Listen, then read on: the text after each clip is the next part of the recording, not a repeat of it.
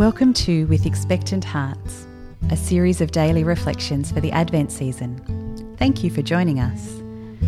Today is day 19, titled Drinking from the Well of Friendship.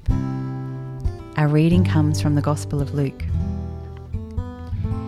In those days, Mary set out and went with haste to a Judean town in the hill country, where she entered the house of Zechariah and greeted Elizabeth.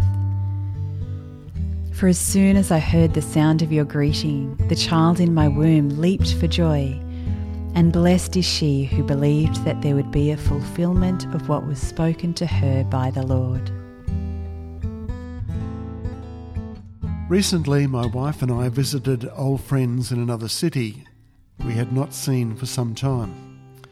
From the moment we arrived till the time we left, we shared deeply about our lives and families hardly drawing breath except to share a simple meal of soup and bread. When we departed five hours later, our hearts were filled with gratitude for the gift of our friendship over nearly 50 years and the joy of knowing that our lives were precious to one another. In today's reading, it is not only Mary and Elizabeth who greet one another warmly, but also Jesus and the John the Baptist within their mothers' wombs.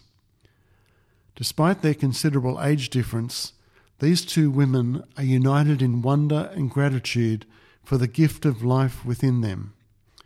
This extended visit of about three months gave them the time to support one another in their pregnancies and to sit, ponder, and share about the great mysteries of how God had entered their lives. In our busy lives, it is challenging to make the space to drink from the well of friendship. Yet doing so helps us to appreciate the gift of one another and experience the power of encouragement as we lay our lives on the table of trust, knowing that we can laugh, cry, and pray together about the joys and struggles we face. There is no pretense and no walls in such conversations as we speak heart to heart. Today, let us remember all those who visit the sick and elderly in homes and hospitals, those who go behind prison walls, and those who reach out to the poor and homeless with a kind word, a listening ear, and a loving heart. May the Christ within them leap for joy as they encounter the Christ within those who suffer. Remember a time when you drank from the well of friendship. How did you feel? How can you extend the gift of friendship to someone in need?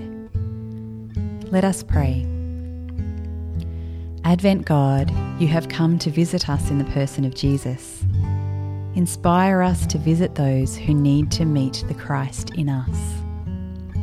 Come, Lord Jesus. Amen.